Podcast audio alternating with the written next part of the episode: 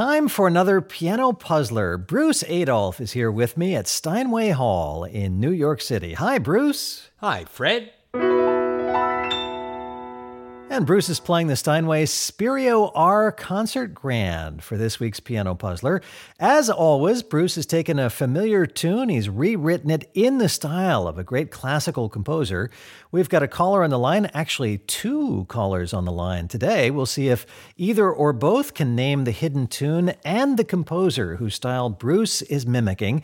And let's bring them in one by one. Stephanie Ann Landers from Albuquerque, New Mexico. Stephanie Ann, great to have you on the Piano Puzzler this week. Thank you so much, Fred. I'm really excited to be here. And Stephanie Ann, your mother, Susan, is there as well. Hi, Susan. Hi, Fred. Great to be here with you. Oh, so good to have you. And Susan, let's start with you. What's what's the role of music in your life? I started playing the piano when I was five and have been playing the piano all of my life since then. I have a master's degree in piano performance from the University of New Mexico and have taught and accompanied and performed solo recitals I've played for churches, I've played for choirs. I've done a lot of stuff that practically every pianist does. And Stephanie Ann, so you grew up with your mother playing the piano and seeing and hearing all that. Yes, she was also my accompanist most of the time. Do you sing? Do you play?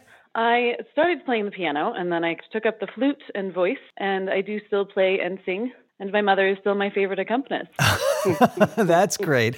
Well, Stephanie Ann and Susan, Bruce is here. He's got a piano puzzler for you. We'll see if you can name the hidden tune and the composer whose style Bruce is mimicking. Feel free to brainstorm with each other. And if you happen to get stuck, I'm on standby. Very good. Let's give it a try. Here's Bruce Adolphe with your piano puzzler.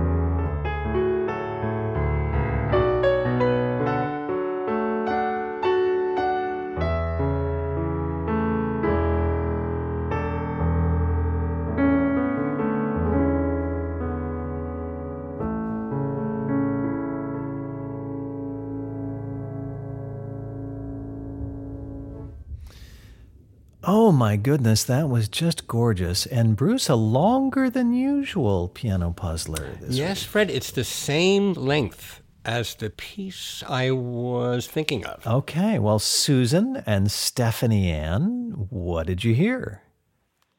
Well, I got Amazing Grace moments before my mother wrote it down. Well, it reminded me a great deal of a Chopin nocturne. I believe it's a Chopin nocturne. I, you know, having been retired now for a few years, I sort of let all that stuff slip. Ah, Bruce, is that Chopin? No, it's not a Chopin nocturne, but it is one of these warhorse pieces that I'm sure you've played. It could be Brahms. Yes, it could. but but do you that think was it the? Other thought. It's actually not only in the style of Brahms, but it is modeled phrase by phrase on a famous piece of Brahms called Intermezzo in A major, Opus 118, number two, which uh, I copied practically every single thing that happens in that piece and, and just smashed the tune into it. One of my favorite parts of that intermezzo is at the end, where the phrasing is off.